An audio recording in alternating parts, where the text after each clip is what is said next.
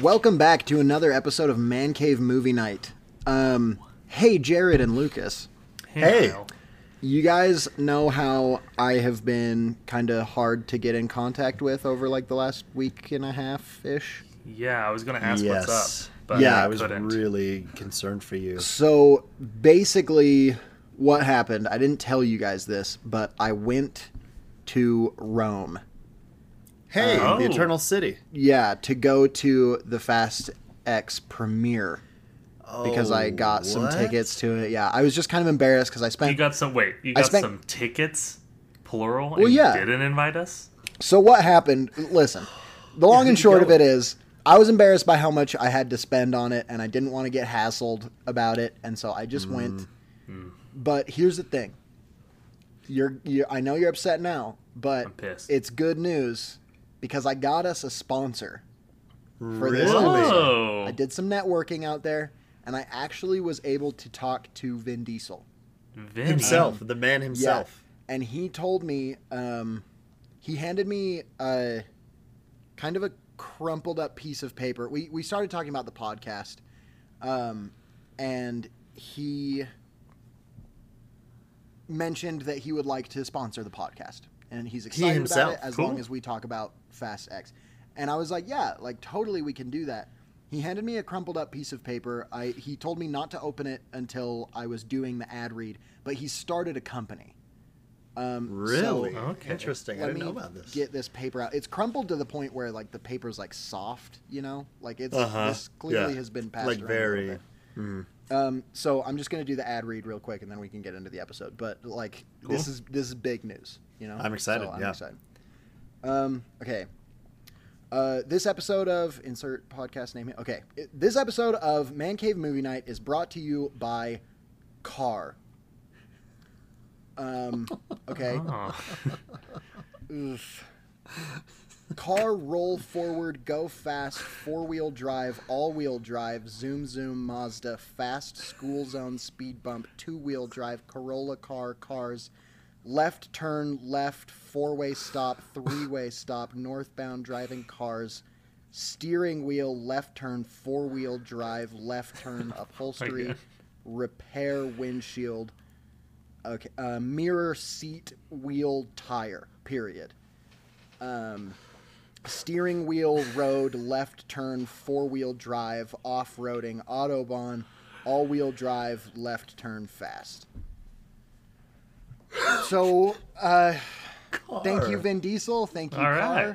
Thanks, Car. This is a huge opportunity for us, and we're really excited to have you guys sponsoring us. So, let's get into the episode. Yeah, let's get into it. What more can be said?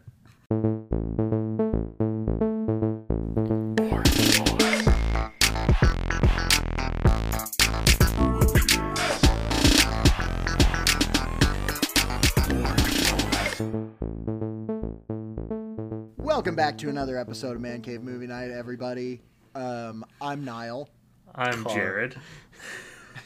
And Car. This week, we are really excited to talk about Fast X. Oh, genuinely, I am so excited to talk to someone about this because I haven't talked to anyone about it yet. I watched it by myself and then... Yeah. Oh, we're recording this the next day. You watched it by yourself. So you got because it was out of your system, I don't know anyone near me who would want to pay to see this movie. And I used my movie pass. So I didn't even technically pay. So I was just like, hey, there's an open showing. I might as well go see it because I don't know when else I'll be able to. Sure. And you saw it IMAX 3D? I did not see it in IMAX 3D. Unfortunately. What an experience it could have been. Movie pass does not let you do IMAX 3D. Just standard showings. It's a flaw in the system. I know. So Jared and I talked a little bit about it last night after we saw it together, but and during we talked about it during quite a lot during, but we kind of held off on a lot of it actually, so that we could, you know, kind of have some fresh stuff to say. So I'm really excited about it. We all saw it yesterday for us, which is however many days ago for the listeners, but. Friday. We watched it Friday. We watched it on Friday. Very good. So let's do just kind of first impressions, and then we'll get into talking about all the spoilers. Because I know you guys don't want Fast X spoiled for you. No, you do not want this one spoiled. You want to go into it with a completely fresh palette. This is the Infinity War of the Fast and Furious franchise. Truly. Leading into the Endgame. Exactly. Yes. Yeah. So yeah, it is. And then leading into Endgame, too. Yeah. So I will start. Let's hear it. I freaking loved it. Oh. I loved it so much. And here's the thing. I know that this isn't just me, like, loving it ironically, because I know what loving a Fast and Furious movie ironically feels like. I left F9, the Fast Saga, feeling that. Being like, that was awesome, but, like, having it but be in ironic reality, because clearly it was trash. No, it was, yeah. This one, I genuinely loved watching. I had so much fun. It was, like, obviously not, like, Citizen Kane, you know? But I thought that Jason Momoa was born to be in the Fast and Furious franchise. Dude. Absolutely. He was so much fun in this movie. He definitely fits well, yeah. All of the little cameos alongside all of, like, kind of the bigger just presences of different characters, it felt so good and so satisfying a lot of the time. Like, it really felt like they were just like, okay, what do you want? And we'll give it to you, you know? And I loved that. They took the space from F9 and they reeled it back in to something that felt... Shockingly, this movie felt more grounded. And, it was really fun, and I loved it. So that's my opinion. Okay. Yeah, I feel like this one, I was telling Niall, is straddling the line between, like, one foot in our world and one foot in some dystopian future world with lasers and with doors that open with cubes and rooms with people who are silhouetted and everything. Yeah. And you're just like, and then just Rome. And then it's just like a weird spot to be in. And I like it. They created it's world building. Yeah. This is a world that we world get to building play. At its finest as we get to play in. I also loved it. I mean, as far as Letterboxd goes and the rating as between 1 and 5 stars, I gave it a 3.5, but that's 7 because out of 10, pretty good. That's because I liked it a lot, but there's some I genuinely like love, right? Mm-hmm. 5, 7 I think are great movies. 5, 1, and 7 I think are the three that are all good, like actually good fun movies. Yeah, this one again, it's outlandish, it's over the top, it's jumping shark in every scene, but you know, it's a really fun time. I was laughing the entire time. Sometimes it was out of just the audacity of what I was seeing on screen. Sometimes it was adrenaline fueled serotonin laughs, but I was having a good time nonetheless. I wanted to say as well, before we just get into the movie, the theater that Niall and I went to was awesome. Oh, really? Was it into it? Oh, dude, that's sweet. And people had, like, shirts on and stuff. Nice. It was electric. When it started, I did a little, woo! And then a couple other people went, woo, yeah.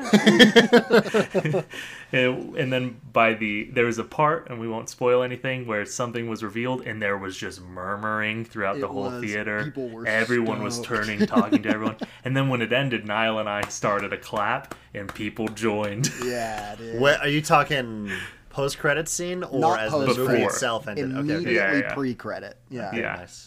Nice. But yeah, there was just people cheering in the audience, and so that was really, really fun. It was a great experience.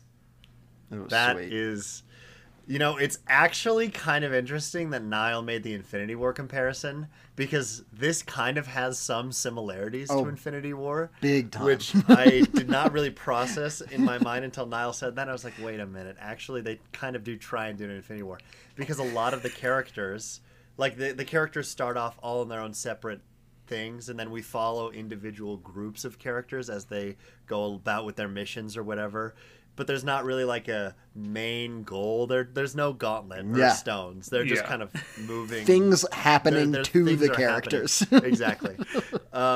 So I watched this by myself. The theater had some people in it. It was funny, like a third of the way in, I just heard this noise and I was like, what is that? And I turn around and two of the people there are just making out. Just... in Fast X. And there's like this family right next to me with like little kids. I'm like, what is that? Why? It's not like it's an empty theater. Like, it was in the middle of the day, but there was probably, 20, 30 people in there. Oh my gosh. Dave, so do you want to just like on a Friday at 2 p.m. go see Fast X and make out the whole time? Yeah, exactly. That's disrespectful. That's disrespectful to us. Vin Diesel would have some words for you. So, and the words would be,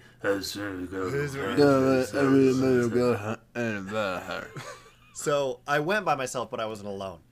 And that was kind of funny because there were a few times I literally could not help myself from laughing at how awful the dialogue was. Yeah. I truly... Okay, so what Niall said about Jason Momoa being born to be in the Fast universe, totally agree. Because I don't know if you guys remember when we talked about all of the Fast and the Furious movies, I said if there was a single good actor among them, then it would ruin the whole thing. Yep. And that continues to be the case. There's not a single good performance in this whole movie. And I'm not joking. Well, there are disagree. Good actors. There's good actors, but they don't perform well. Brie Larson, horrendous. Horrible. I loved Jason Momoa's performance. I loved it. It was honestly one of the worst performances I've ever seen. He was like out of shape. Hard he disagree. Care. He was like, this is... Like, you could see him like looking at cue cards, like, haha, Jason Momoa, it's me, guys. He's like, this is Brazil. His hair was inconsistent. Like, his beard, his facial hair was all over the place. It was like, what is happening? That's not to say I don't think he belonged in the movie, because I thought he belonged in the movie, but not because it was good. I thought he carried this movie on his shoulders. For me, it didn't feel like he cashed it in. You know what I mean? It felt like he was just having fun. It did feel like he was having fun. And so that's and that's the whole extent of it for me. Yeah, I don't think it's fair. Good. No. You take him out and put him in a good movie, it'd be bad. Yeah. You know? Oh yeah. That's but the in thing. This universe where it's just he's just gonna milk it, have fun, dance around, sing his little song and stuff. It almost felt like he was trying to do like Samuel L. Jackson in Kingsman. Yeah. Fun, quirky villain, but also it was in Fast and Furious, so it totally undercut it. Anyway, Lucas. It felt original to this premise of big time villain who wants revenge on Dom and his family. Yeah. Which has been the past like three movies. All of them. Yeah. 4 movies. I really did like the opening sequence where it tied into Fast Five. Yeah, I thought that was really cool. And then kind of how Fast Five him is like opening his eyes under the water. Oh yeah. Oh, dude. So see, sick. Stuff like that is like that's what makes these movies the movies.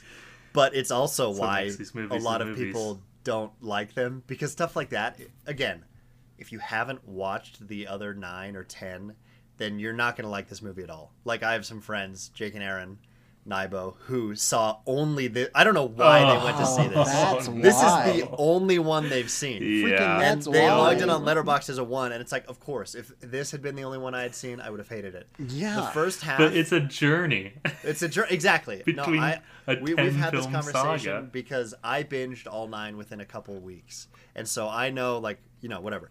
Fast X is the first one I've seen in theaters, actually, which is kind of crazy. That's amazing. And not even F9? No, because I hadn't seen any of them. You watched them after F9 I watched them all last year. Wow. Yeah. Or, all after F9 had come out.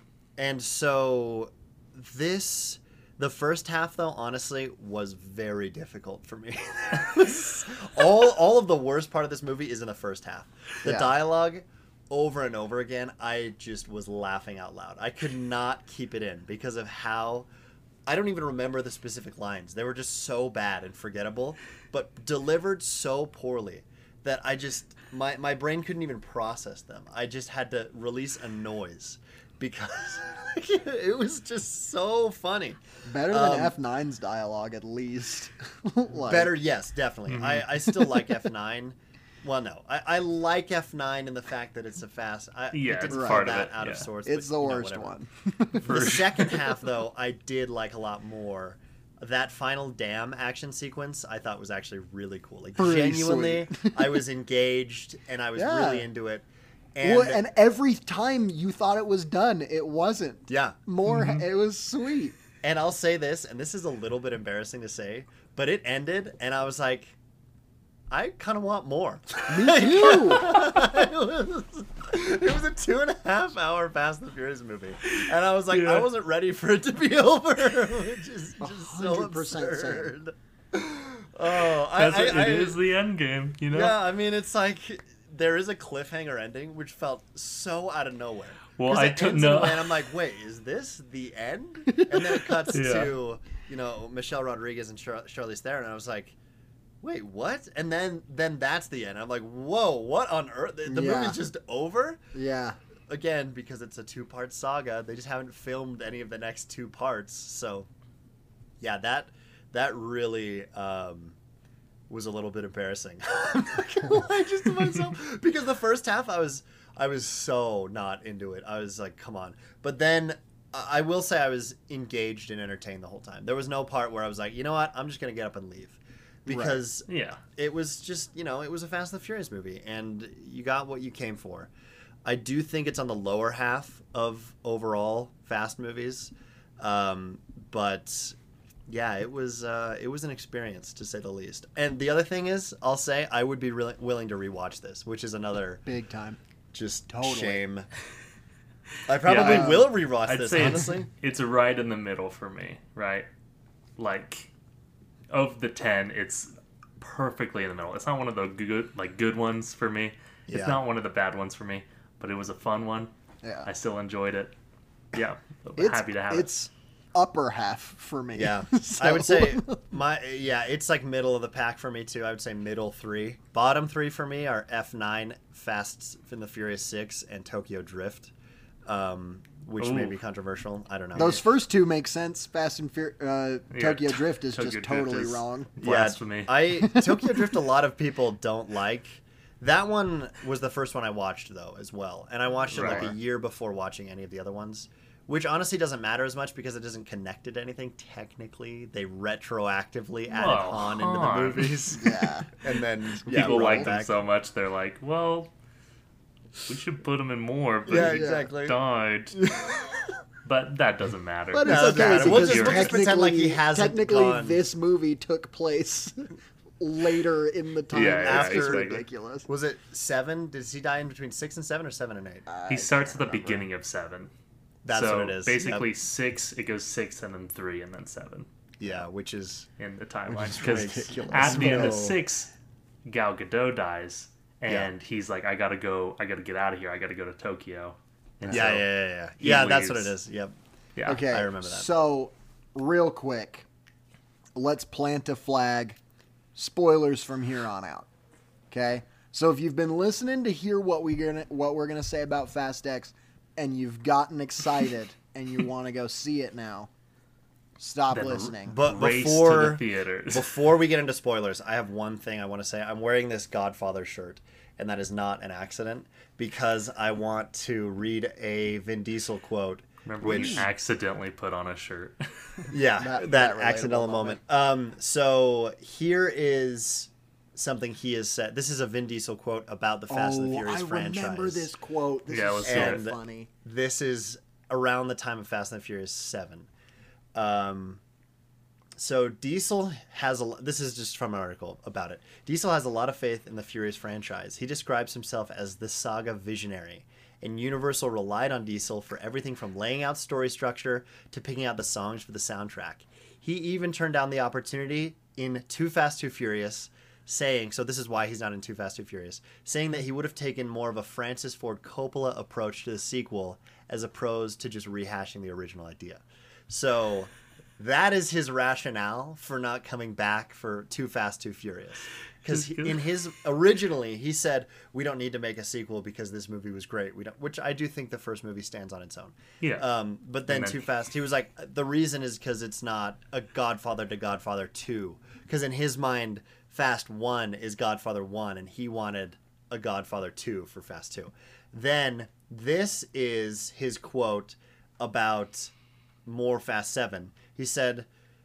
that's something that I'm proud of, that aesthetic. That took a lot of work. We had to get there, and sometimes at that time I could tell I could give a lot of tough love. Okay, let me just restart that sentence. Okay, he said, we had to get there, and sometimes at that time I could give a lot of tough love. Not Fellini-esque, but I would do anything I'd have to do in order to get the performances in anything I'm producing. This is kind of in response to his beef with Dwayne Johnson. And if you don't know who Fellini is, he's an Italian filmmaker from like the golden age of Italian cinema. And so him comparing himself not only to Francis Ford Coppola, but also Federico Fellini is just so entertaining to me. That's awesome. And because Vin Diesel believes truly that these are the best movies. He also said of Fast and Furious 7 that this will win Best Picture. Like he knew it would. He said it with 100% confidence. Which obviously it did not get nominated, I don't think, for any Oscars, but you know, I just wanted to share that with all of you because Vin Diesel in his mind, I mean, I have fun with these movies. I have a lot of fun with these movies, but I don't think they're like genuinely excellent, but I do think they're fun. Yeah. Vin Diesel in his mind thinks that these all should have won Best Picture, which is and I was telling Niall, it's kind of like giving the guy who made The Room, what's his name? Tommy Wiseau. Oh, Tommy Wiseau. Tommy Wiseau, like millions of dollars to make a huge production, like a huge franchise. You know? It definitely, it absolutely is. Vin Diesel believes that he's making amazing films, and you know, in some regards, he absolutely is. Yes, for sure. Is he making Academy-worthy films? No.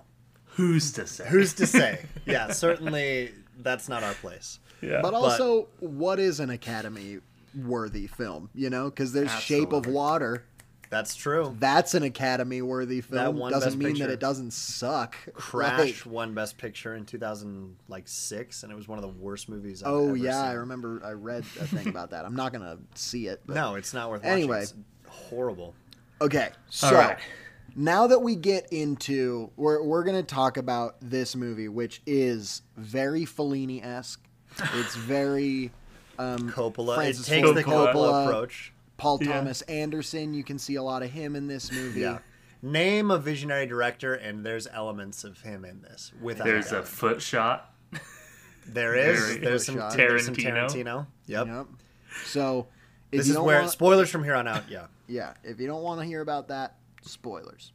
So, first thing I want to talk about is the thing that I had maybe the biggest problem with, but also was on the edge of my seat for, which was the self-propelled rolling ball through Rome. Oh, dude. That just never slowed down. Yeah, I mean, hey, there you go. That's a page out of, you know, Indiana Jones or Fight Club, throughout the whole city. Yeah. I love how he just... He skirts his way down the Spanish Steps and just like his little dance his car does on the Spanish Steps in Rome. It's awesome. Like, okay, cool. But here's the thing. That scene, while it was so ridiculous that it was like, it wasn't even about like, let's make sure this bomb doesn't kill people. It was, we need to save the Vatican. The Vatican. Like, yeah, we have to get it into the river. It felt so weird that was the goal. But then also... Truly, every time you thought it was done, something else happened, and it kept going, you know? Mm-hmm. And honestly, for a big action sequence like that, that's exactly what I want. Yeah. I don't want it to just be a simple solution. It truly was. There were multiple moments where I was like, how are you going to get out of this, you know? Like, oh, yeah. And I felt like it was a very creative action scene that while it was totally... absurd and stupid, and the way that they got out of it was ridiculous. It still felt like Well, yeah, it felt like, okay, dude, how can we take this situation and make it worse?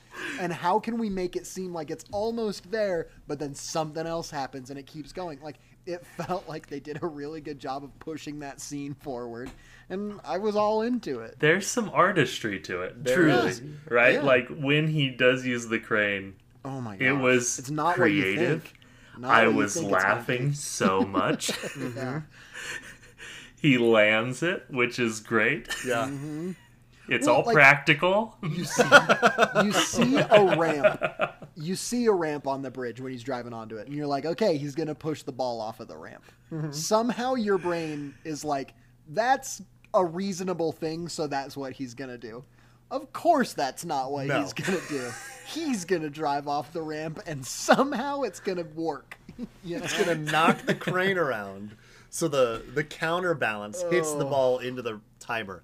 I will say I actually really, really had a lot of fun with the Rome sequence because I've walked all of those streets. Like, I'm very familiar with everywhere they were shooting that stuff. Week.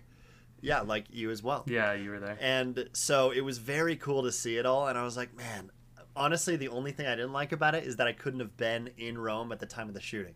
Like, because I would have loved to have watched them film this stuff. It would have been so fun. Because a lot of that is CGI, but some of it is 100% on location. Like, they're shooting in Rome. Like, they have the Colosseum and all that stuff.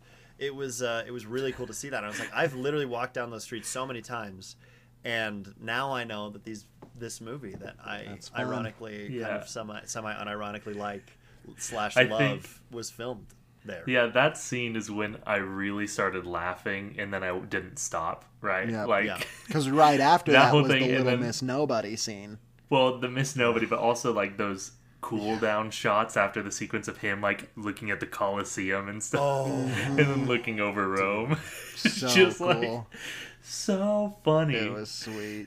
Him and Helen Mirren, who's just inexplicably present. For once, he's like... Yeah. He is the most wanted terrorist, and he's just standing there, and a helicopter flies over him. It's so funny. Okay, so, you mentioned something. So just one refresher. Did Luke Evans's Shaw character, is he dead? I don't remember if he died or not. I don't know. Jason Statham's brother. Because I know he got crushed by the building, and then they were both in 8 or 9 or 7. Oh, I can't remember. If they're not really part of the family, then I don't really keep track. Okay. Yeah, I don't remember him super well. I can just look at him. Speaking of the family, they're going to need to get a bigger backyard at a certain point because this family is growing at an exponential rate, and they're not going to be able to fit everybody at the next barbecue. And if they lose someone, they gain back 2 more. Yeah, dude. And we're still missing people. Oh, yeah. You know? Like... Yeah. Everyone in the Fast saga that were, that was the big Infinity War, and then this one was even bigger. Yeah. He's not dead. He's not dead, but he's not dead. I wanted to bring something up. I just want to nip this in the bud early so that we can get back to talking about everything that was great about this movie. Mm-hmm. My one, actual complaint coming out of this movie, is that it seemed to stray from kind of the tradition of other Fast and Furious movies of relying pretty, almost entirely on practical effects when they can be done practically. Where this movie seemed to have a lot more shots that could have been done practically, done with CGI. For example, the going down the steps thing. That was pretty obviously a CGI car, Yeah. Where I'm like, they could have kind of built some Spanish Steps set and figured out a way to do that practically with the budget that they have, But instead they did it CGI, probably just because it was way easier to do. Oh, and I get that, but especially with COVID, shooting during COVID was just so hard. But I miss the days of Fate of the Furious, where all of the cars are raining out of the parking garage. And they're actual cars. And it's actual cars that they launched out of a parking garage. And I kind of felt like that was missing from a lot of sequences in this movie. Yeah. So that's my one complaint.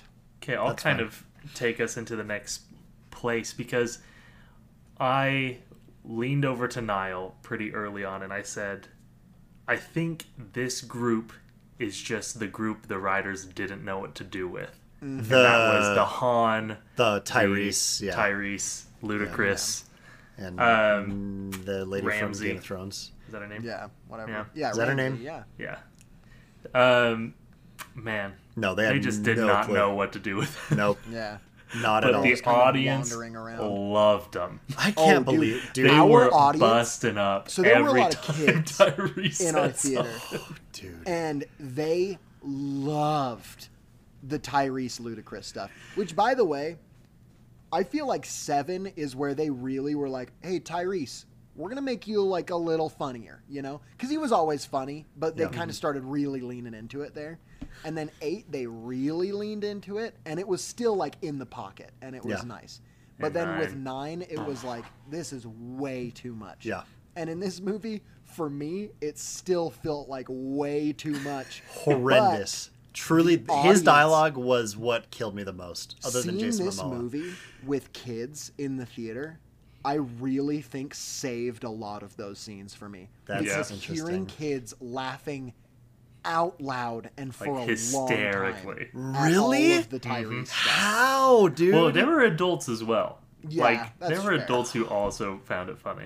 But it was interesting to me to kind of realize, is this a kids movie?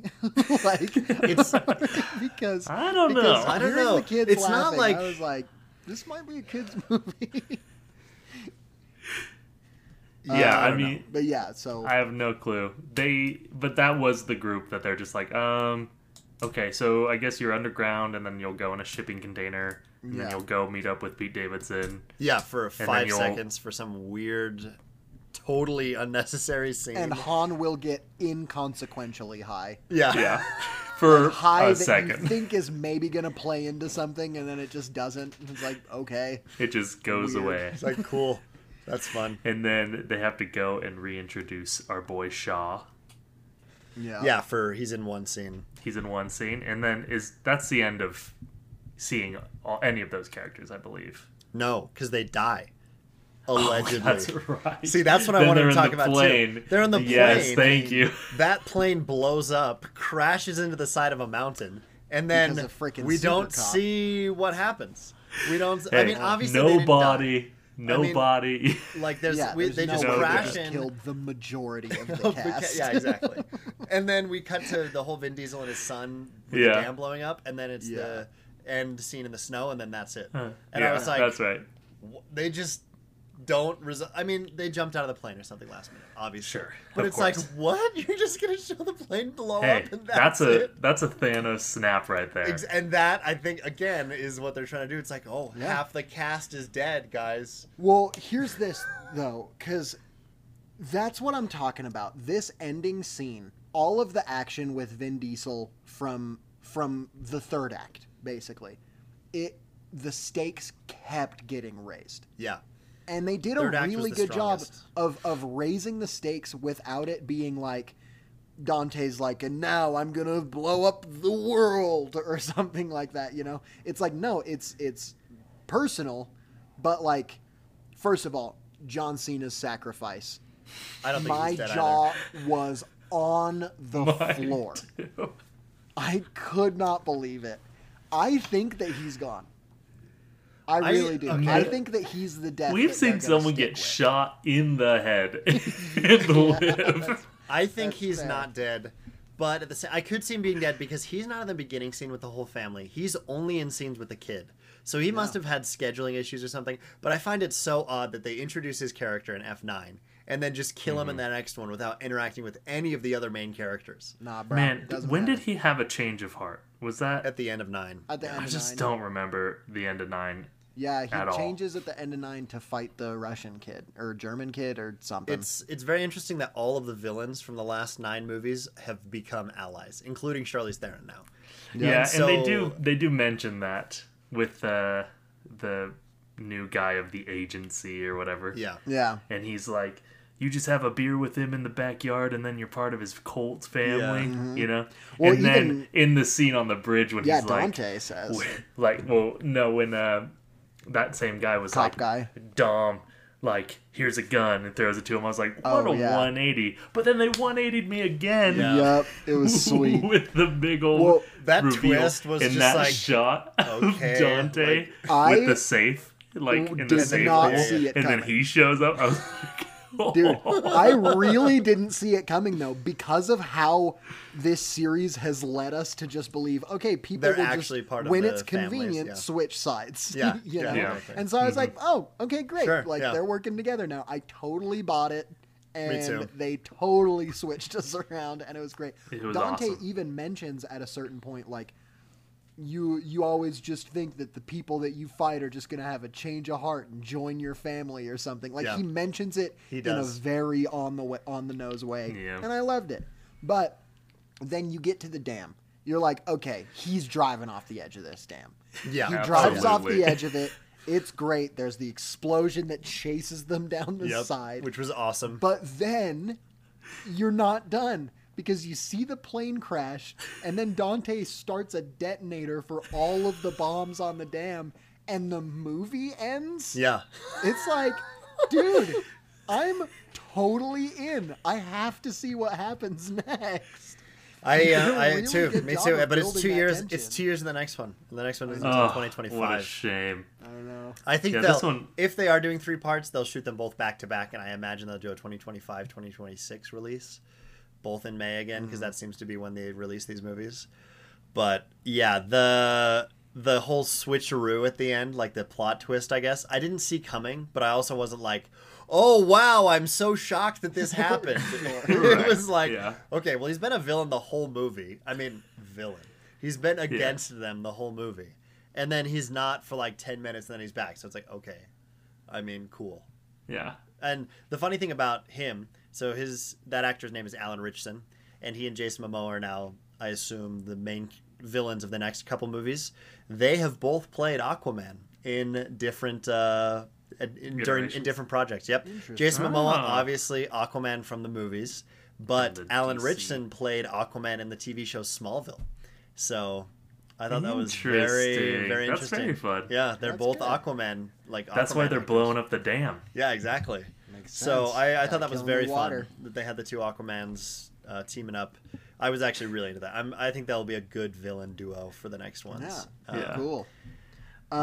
He was my favorite, by the way. I agree, actually. I really liked his addition. Like his acting was the best in that it was the least bad.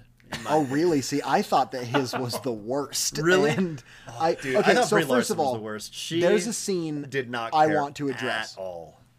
The scene with him and Brie in a room that can only be described as Cerebro from X-Men. Yeah. Just this weird, like, dark dome room with a platform going into the middle, and then just screens floating around them. And it's like, and this is the exposition scene. The camera just relentlessly spinning around them. Yeah. And they were talking so fast. What I said to Jared was basically, it's like they filmed the scene once, and the director was like, okay, we need this scene to be half as long, but we're not cutting any of the lines. Yeah.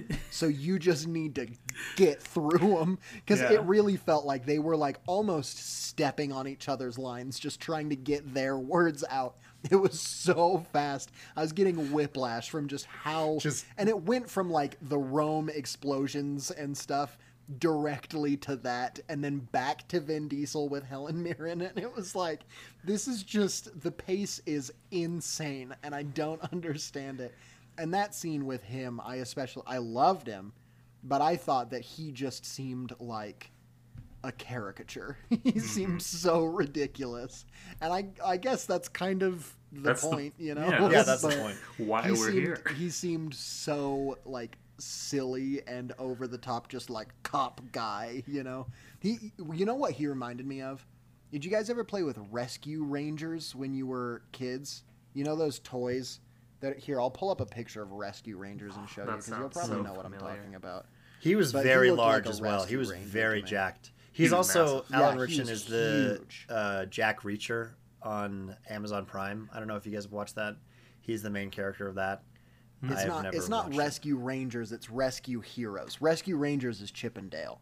Oh, of course. Rescue Heroes are these toys. Yeah. Oh, yeah. With course, the big hands and the big shoulders. Yep. He looked like a rescue ranger or a rescue hero.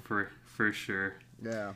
So when they make Rescue Heroes the movie live action. Yeah, let's get him. I'm excited. Let's get him in there. I want to talk about the last two cameos of the movies, which are returning characters from previous. Yup. Again, extra spoiler warning. Extra spoiler warning. This is what you're there to see. So again, why I think none of the characters who allegedly died in this movie are dead, because Gal Gadot is back, and it's like, she fell. She was shot in the head on camera. And fell out of a plane, right? No, it was off of a moving car on the runway. Yeah. So it's like, okay, she's alive somehow now, because I guess she's not doing Wonder Woman anymore, and so she needs a new gig. She's got time, so she's in Fast now. Bring me back. Yeah. She's a new franchise. I was kind of suspecting it because they were talking about Han's dating life. They were like, I was like, I wonder if that's just building to the fact that, like, oh, good, now I don't have to date again because Gal Gadot is back. But they didn't even meet in this movie, so. And they also didn't do anything other than he set up a profile. Yeah, he set up a profile, and one of the other guys mentioned it briefly. Yeah. Again, just egregious dialogue. And then, of course, the mid-credits scene, which, if you will remember, we talked about this when we did our episode. And I was like, I will bet you any amount of money that The Rock shows up. He's coming back. I don't remember my exact wording. And everyone was like, no, the beef is too real. And I'm like, they're going to make it. They're going to somehow get around it with money or shooting on different days and just green screen each other. And who knows how they're going to do it. But he's back, baby. And I was like, oh, I knew it. I knew he was coming back. And it's like, you can tell it's him. They clearly didn't do a body double when he has the mask on. His forearms are just... You can't... Yep. They're just so recognizable. Right when you see that big meat sack of a body. You're like, okay, that's, And then his I'm not going to cheer until they show his face. Yeah. But I already know who did people in the audience cheer? I'm genuinely curious. Not at that. Honestly, I don't think there was more hype for Gal Gadot. Yeah. Interesting. But I don't know if people are following the behind the scenes as much as like we are. Mm-hmm. They just know, oh, that character is dead in the universe, and now she's back. And, versus this character was just doing other stuff, and now he's back. Yeah. So. Man, him being in it is very interesting. I'm very curious as to what they're going to do. What I'll say as well is back in February or March, he was growing the Hobbs goatee. And I saw that, and I didn't even process that he would be doing that for like a scene. Because I was like, oh, cool, The Rock is growing a goatee. Because I follow him on Instagram because he's just highly entertaining. Yeah. It's just so funny seeing the things he posts. I'm sure it's good. And so I saw that goatee, and then when he has the Hobbs goatee in the scene, I'm like, duh, that's why he was doing it. Which also makes me think this was a very last-minute addition. This was not like planned because... If he filmed that scene in March or February, that is very recent. They added him in the last possible second. So I think that's for a couple of reasons. One, because he's not getting Black Adam. Black Adam is done. If he had been able to continue Black Adam, I do not think he would have gone back to Fast. And the other thing... Man, these DC people just... These DC people, honestly, are just going back to Fast. Or just... Because Jason Momoa, there's a rumor that Aquaman 2 is going to be his last DC, like, as Aquaman. Well, yeah. And so... Way, it's not. There's a rumor. Come on, we all know. It's like, apparently it's horrible. And if Aquaman 2 even gets released at this rate... Like, that's, honestly, that's like a thing that's in talks, is just not even release it. Which really? Why? It's after Flash, right? It comes out in December, Yeah, so it was supposed to come out in, like, 2020. 2022. It was supposed to come out last year. Oh, okay. Either way. But it got pushed a year and a half. Like, it was like summer of last year. Yeah. And then it got pushed to the end of the year. This was the one where they, sorry to make it a DC thing, but at the beginning of the year, DC made this whole trailer of like, look at all of these movies that are coming out in 2022. And then literally like the next week, everything just got totally destroyed and pushed back, and only like one of them was even going to be in 2022. It was just Black Adam, because they put that before the Batman, and then it had Flash, Black Adam, and Aquaman, and then they're like, lol, just kidding, and pushed Well, they pushed back Black Adam a few months, so it was barely came out last year. And then Flash and Aquaman June like and December, and then they pushed it again later on. So funny to me. They could have no comment. I'm excited for her to be back. Because I just want my boy Han to be happy. Me too. They brought the whole Solo needs someone. If there's one character I care about in these movies, it's Han. Yeah. It was Brian for sure. Now it's Han. You know, see, that's for me. It's still Brian. It's still Brian because Brian is mentioned multiple times in this movie. Yeah. Little Brian is the future of Fast and Furious. They're gonna make another one. I totally see that happening. Fast and Furious: The Next Generation. I also see Brian coming back with deepfake his brother. The same thing they did in Furious 7, which I don't want to happen. But again, it's like he's alive and around in this universe, but he's just not showing up to these family parties. Like at the beginning picnic, he's just not there, but Mia is there. And it's like, there's like an empty chair for him. Yeah, it's which like, okay. I do think is like sweet, you know, and like a nice kind of homage to the character. Yeah. But I just it's dumb that he's alive. Yeah, it's like in the universe because he's dead in real life, and so it's like that would be a lot sweeter if they weren't constantly talking about him being around. Like, Vin Diesel has this totally throwaway line where someone says, "Oh, we need to get you safe." It's like, yeah, Brian and I are safe. It's like, you what? Brian, oh, okay, cool. Just random name drop. Safe. We're both safe. My son gotta look after Brian. Mia. My son's name is Brian too. I'm starting a company called Car. What is Brian and Mia's kid's name? I don't know. Dom, baby. Dom, baby. Yeah, they definitely have a son. I named my son Brian. You named your son Dominic. Who's not in this, I guess. He's just with the Brian. Yeah, that's probably. I think is the thing is like, oh yeah, he's with Brian because that was the line they used in 9, I think, to talk about why he was absent because Mia isn't in 8, and then she comes back for this one and whatever.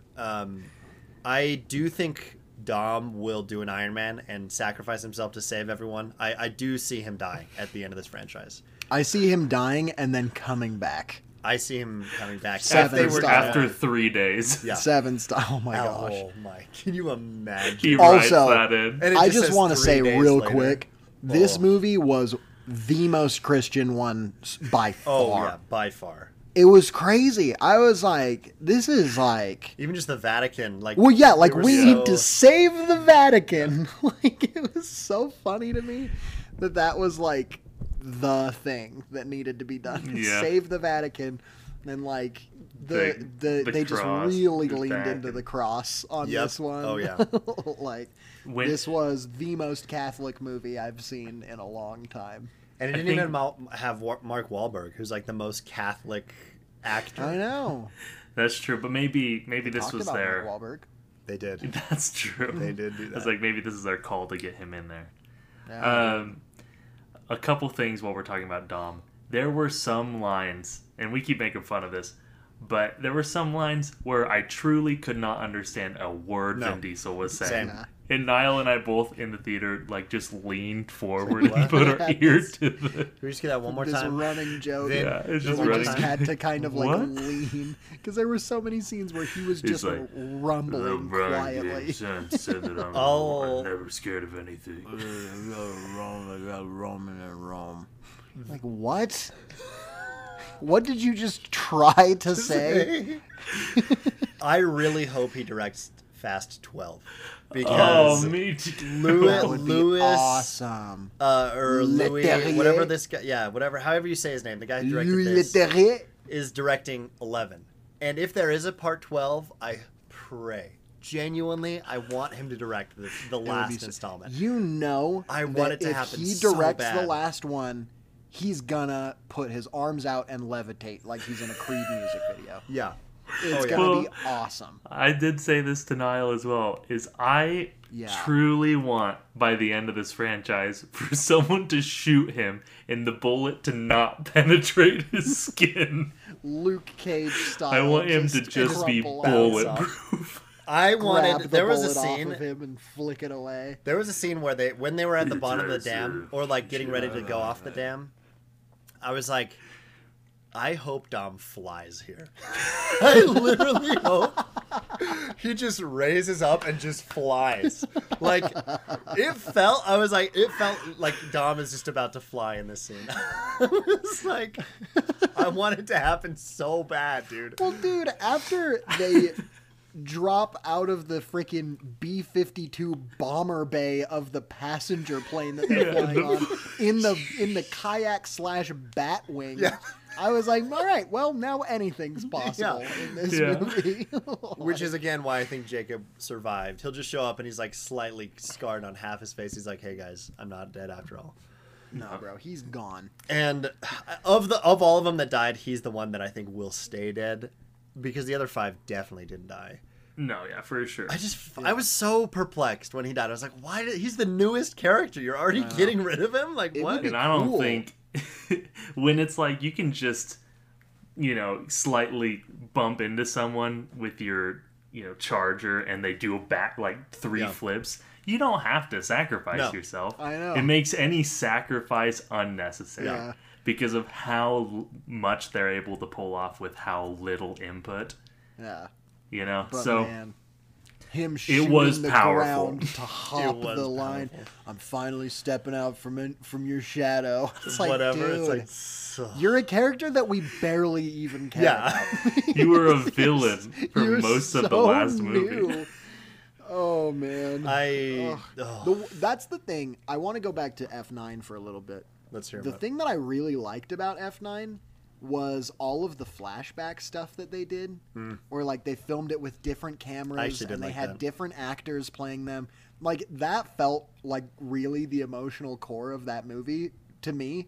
And it's the one thing that they did well enough that I really did. Like, I joke about us not caring about John Cena's character, but really, when he showed up, I was like, all right, like freaking Jacob's here, because that movie did make me care about him. You know? No, definitely. And I just thought it was kind of...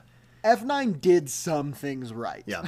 Right. They never really met. I mean, they have that scene across the freeway where they look at each other, Vin Diesel and John Cena, but they clearly were never on set together. And so I'm curious as to if that was scheduling issues with John Cena or something, or if John Cena is like The Rock, where he's like, I can't stand Vin Diesel. I kill my character off. Like, I don't care. It could be that. It honestly could be. Like, dude, I can't stand Vin Diesel. Have you guys seen the creepy Vin Diesel interview with the lady? Yes. Oh, and he's like, he refuses to answer the question because he just keeps saying, "You're just so beautiful. How am I supposed to do an interview when you're so beautiful?" Ugh. Well, even like, the one on the red carpet we just watched with when he announced that it's a trilogy, He's got Michelle Rodriguez in like a vice grip. Yeah, and she just does not look interested or into it. Is like, hey, like, let me go. Yeah. That scene where Charlize Theron shows up at his house and he's like, grabs the. I was legitimately like, dude, he's about to snap her neck in real life. Like, I think Charlize Theron is going to be murdered by Vin Diesel. Like, his arms were just, like, pulsating. And he was, like, just... I was like, dude, if I was Charlize Theron, I would be terrified. It was so silly. The camera shakes. He's like, oh, dude. It was so He causes funny. An earthquake and then, like, a mile radius. Speaking of Vin Diesel powers, when he and Michelle Rodriguez have that insanely awkward bedroom scene which he like, for sure wrote and... he wrote because it's like doubt. Well, she jumps up on him in the first one and a couple of the other ones, so it's like kind of their thing, but it was like, dude, they're so much older now. They're 20 years older. This looks so awkward. I know. And then they're like talking in bed and he like turns his head.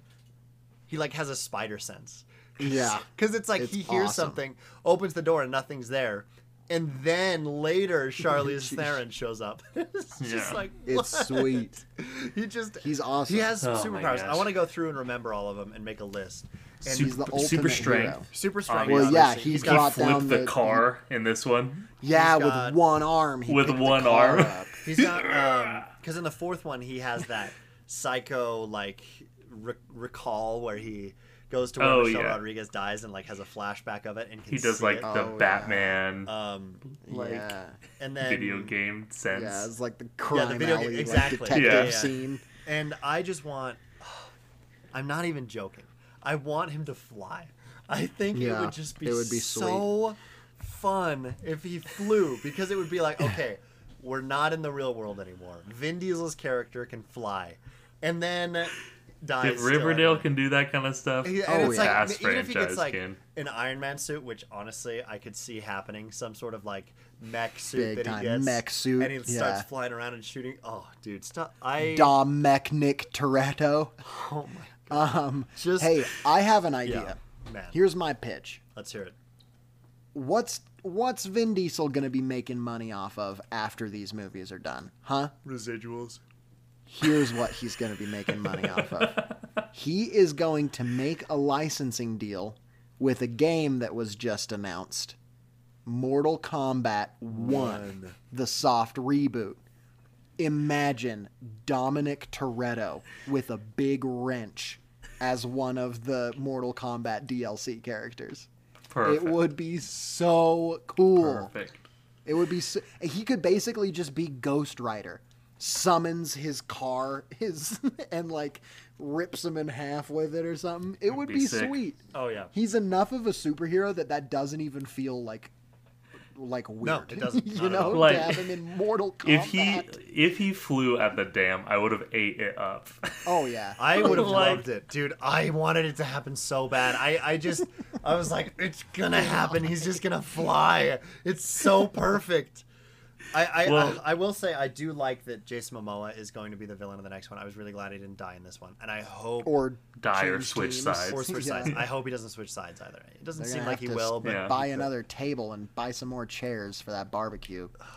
Two things I want to say that were pretty disturbing about this movie. Yeah, the scene where Jason Momoa is just painting the nails of a dead person. Oh, yeah. And it's just horrific. Yeah, I was like, and there were kids laughing in the theater and everything, and we were like, laughing their heads off, and we were like, no, this is dark. Oh yeah, this is so dark. Of all the things, I'm like, seriously, if this were in a Batman movie and the Joker were doing, yeah, exactly, it was a Joker scene, I would be 100%. But even then, I would kind of be like, this is a little far, you know, this is creepy.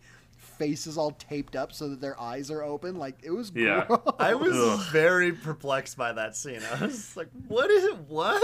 He's just to show how nasty of a boy he is. Yeah, it worked, I guess. Okay, so there's that. There's that, and then the second one is when John Cena and the kid are driving, and the kid just starts murdering people with these bombs.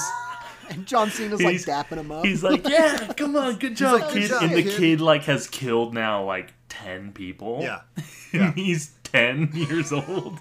Oh, it was Well, that's so just the expectation for being in Dom's family. You're going to murder a lot. You will murder. You'll be constantly murdering people. You will drift, you will murder. Oh, man, that was... that was also just It was perplexing. So funny. I loved it. And I loved how... I feel like there are other movies where you just, I guess, kind of wouldn't think of it or whatever, but there was something about this movie where you were like, no, they shouldn't be letting this kid kill people. Yeah. like a lot of people. You know, Anakin in Star Wars, totally fine. Totally works. And the first one. Of course, yeah. Yeah, little Annie. If Annie. Yeah, because he's blasting people. Oh, yeah, he's blasting people. He's blowing Star up Wars. They're aliens. Totally fine. This is a human being killing other human beings.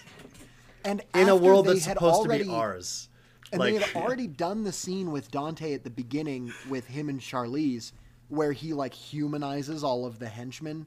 And he's like, oh no, all of these people have families and stuff, which I actually thought was really cool. Yeah, that was but now you're thinking about every henchman as this person who is obliged to be there because they're trying to save their families that they personally have. So now anytime any one of them dies, it's like, no. Yeah. These are people now. But with that, too, he just kills that one. He's like, yeah, no one loved him. It's like, okay. Whoa. Jeez. Not even a cat. I was also like, joke, but not really. Convenient that the guy that didn't have anyone in his life also was the one that was close enough for you to kill with the knife that you were holding. So that was just absurd and whatever. It's just, so much of Jason Momoa's performance felt like he did it in one take and was like, no, that's good. He's like, hey, could we have you say this again? He's like, no. And I'm not going to do ADR. Fine. Because it was like him saying something as he's bouncing around ha ha. Oh, by the way, I have your family and I'll kill them as he's walking away. It's like, oh, yeah. And the Tyrese stuff. Tyrese is a very close second to Jason Momoa in terms of worst performance, and Brie Larson is high up there too. But the Tyrese scenes that just kept going, they just kept giving him lines to say, even when he was alone and no one was around. I was blown away, especially in the first half. That was really where I was just wincing in agony, like, how is this this movie?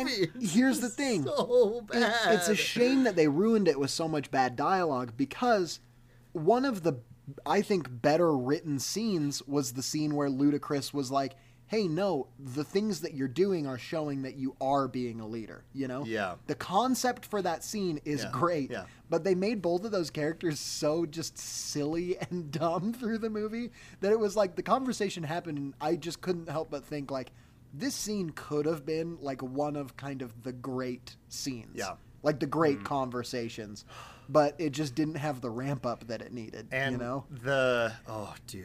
That scene where Ludacris and Ramsey are on the computer, and it's like they're supposed to be smart and saying smart things, but the writers have no clue what to make them say. Yeah. And they're just working on the blockchain, I'm doing some computing. And Tyrese is like, come on, guys, English. And it's English.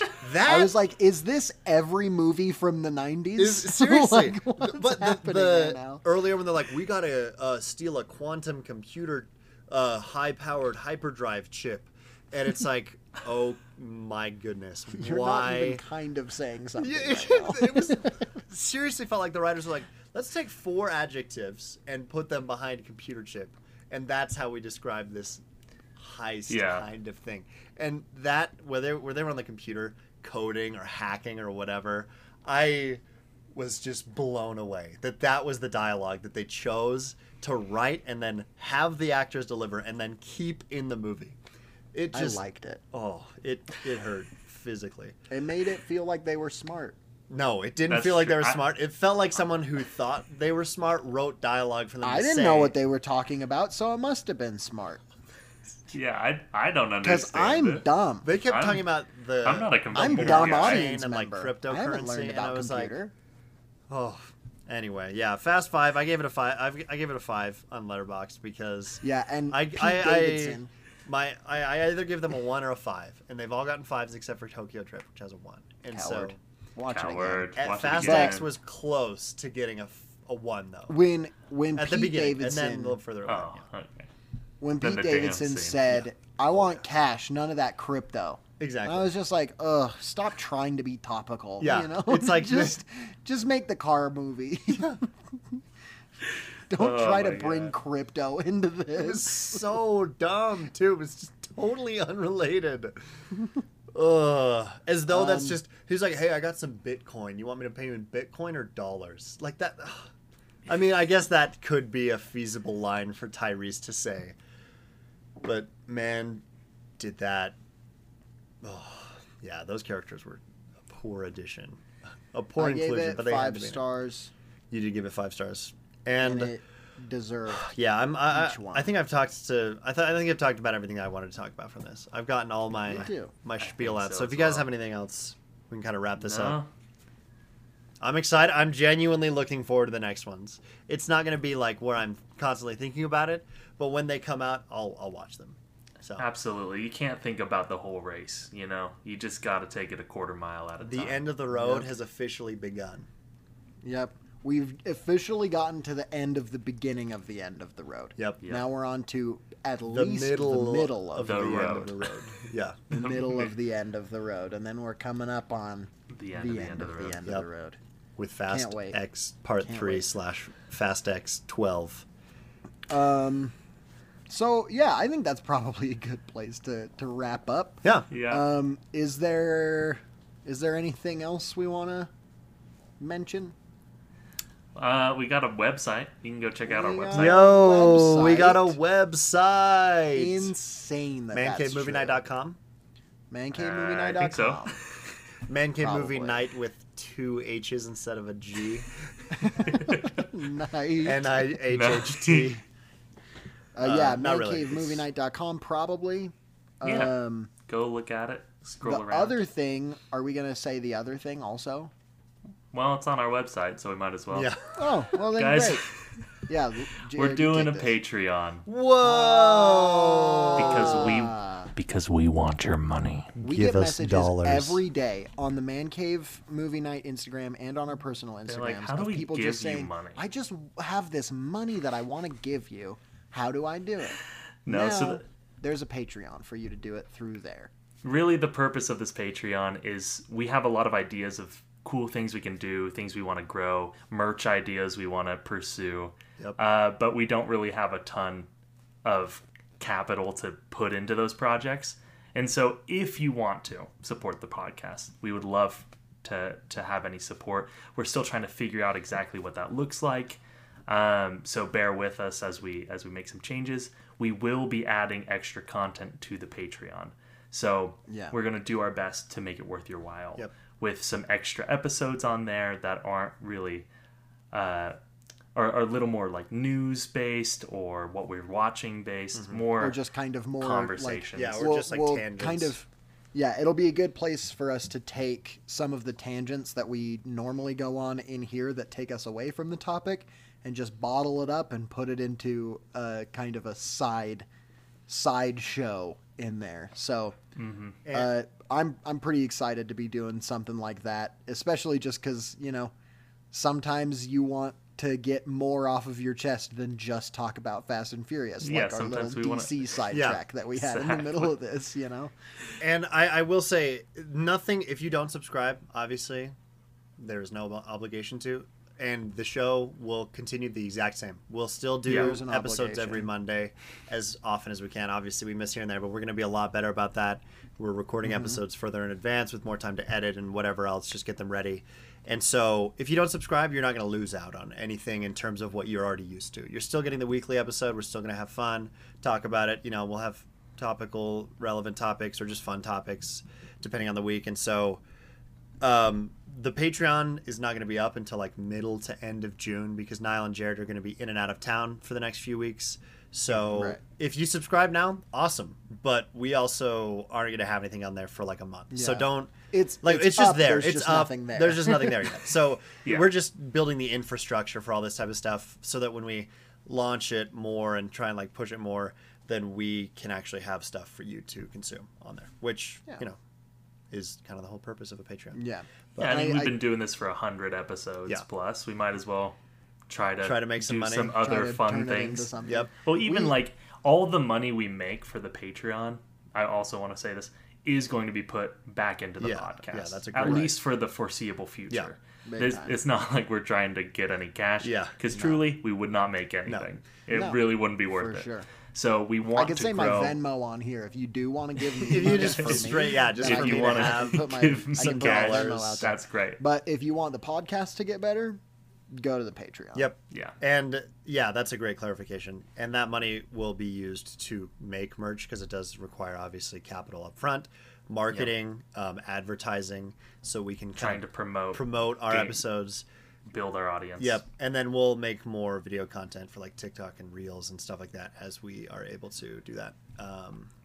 And obviously we have our YouTube. Our Twitter and Facebook exist. I mean, I think we can connect our Facebook to our Instagram, so it just becomes that.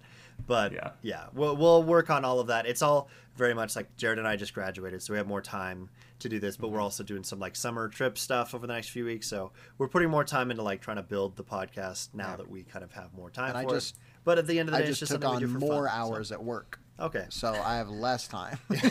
Just kidding. Well, I mean, you're not in school right now, right? No. I was just joking.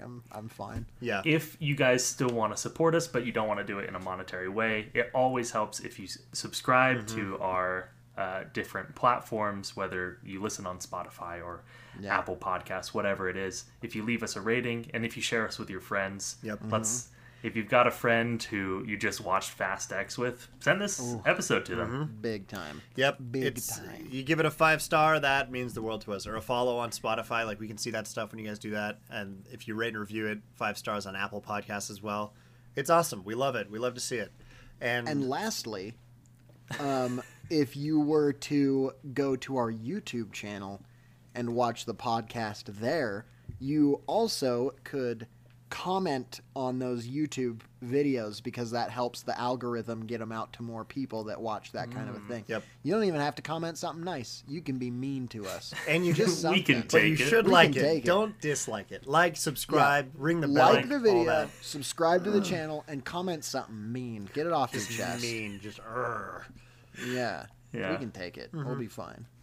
So, thank you guys so much. That's kind of our big, cool and fun update. We'll get some stuff on there soon. I'm super excited to kind of have some more places to just dump any of our other creativity. Maybe we'll do, like, if we're filming future please do nots or something, we can put, like, early cuts of those onto the Patreon. For sure. Yeah, music, things like that. That Niall's making, that Jared's making.